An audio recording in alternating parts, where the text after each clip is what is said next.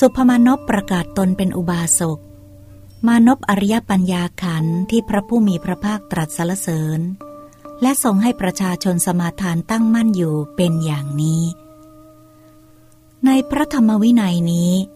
ไม่มีกรณียกิจที่ต้องปฏิบัติยิ่งขึ้นไปกว่าขั้นอริยปัญญาขันธ์นี้อีกแล้วเขากล่าวว่าน่าอัศจรรย์จริงไม่เคยปรากฏอริยปัญญาขันธ์บริบูรณ์แล้วไม่ใช่ไม่บริบูรณ์ข้าพเจ้าไม่เคยเห็นอริยปัญญาขันธ์ที่บริบูรณ์อย่างนี้ในสมณพราหมณ์เหล่าอื่นนอกจากพระศาสนานี้เลยไม่มีกรณียกิจที่ต้องปฏิบัติยิ่งขึ้นไปกว่าขั้นอริยปัญญาขันธ์นี้อีกแล้วท่านอานนท์ภาษิตของท่านอานนท์ชัดเจนไพเราะยิ่งนักท่านอานนท์ภาษิตของท่านอานนท์ชัดเจนไพเราะยิ่งนักท่านอานนท์